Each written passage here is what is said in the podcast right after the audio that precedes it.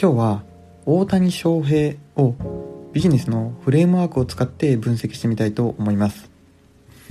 マスコミによる下馬評でも MVP 候補の筆頭に挙げられていましたがその大谷選手が満票でその栄冠を勝ち取りました。素晴らしい逸材であることに誰も依存はないと思います。この大谷選手の能力をビジネスのフレームワークの V リオ分析で考えていきます。この分析は企業の優位性を論じる際の論点のセットとして知られています。V リオは企業の優位性を経済的価値希少性模倣困難性組織この4つに分けて分析をします。これを大谷選手に当てはめてみます。大谷選手はプロの野球選手なので言うなれば大谷翔平という従業員を雇っている大谷翔平カンパニーの社長さんとも言えます。大谷社長から見た時の大谷従業員はどうなっているのか。経済的価値はあるのかについては走攻守さらに投手として活躍することができます。希少性についてはベーブ・ルース以来100年ぶりの野手かつさらに投手として活躍しています。模倣困難性については子供の頃から蓄積した能力であってそうそう他の人が真似することはできません。組織的な方針としては二刀流を貫くという絶対的なこだわりがあります。言うなれば大谷カンパニーは V リオ分析から見ても大変な強みを持っている会社とも言えます。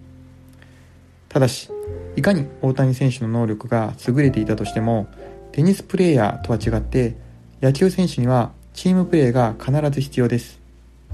これまで大谷選手を育ててきた花巻東高校日本ハムファイターズエンゼルス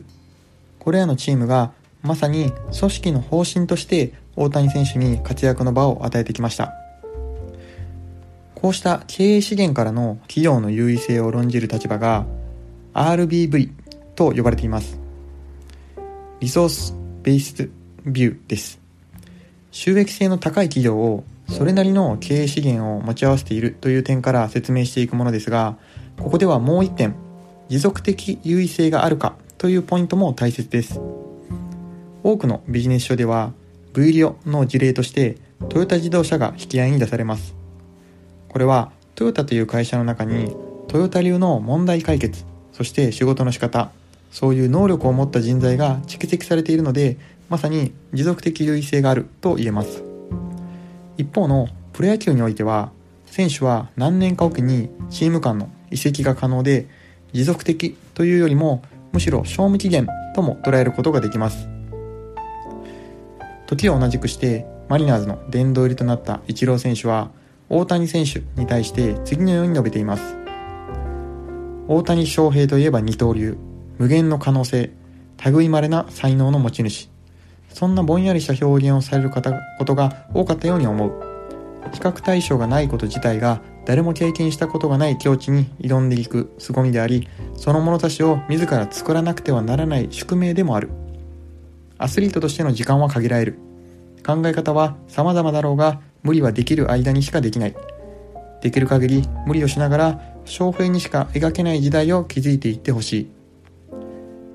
エンデルスとの契約は2022年まで、その後は驚愕の年俸を提示する球団が多くなると思います。ぜひ、経済的価値だけでなく、その希少性、そして模倣困難性、さらにこれまで大谷選手が貫いてきた二刀流へのこだわりを組織的な方針として大切にしてくれる、そんな球団で活躍をしてほしいなと思います。今日は大谷選手を V リオというフレームワークを使って分析してみました。ぜひ皆さんも自分自身を V リオで当てはめた時にどういった強みがあるのか、どんな優位性があるのか、こんなことを考えてみてもらえるきっかけにしてもらえれば嬉しいです。今日のお話はここまでとします。また明日の放送もお楽しみに。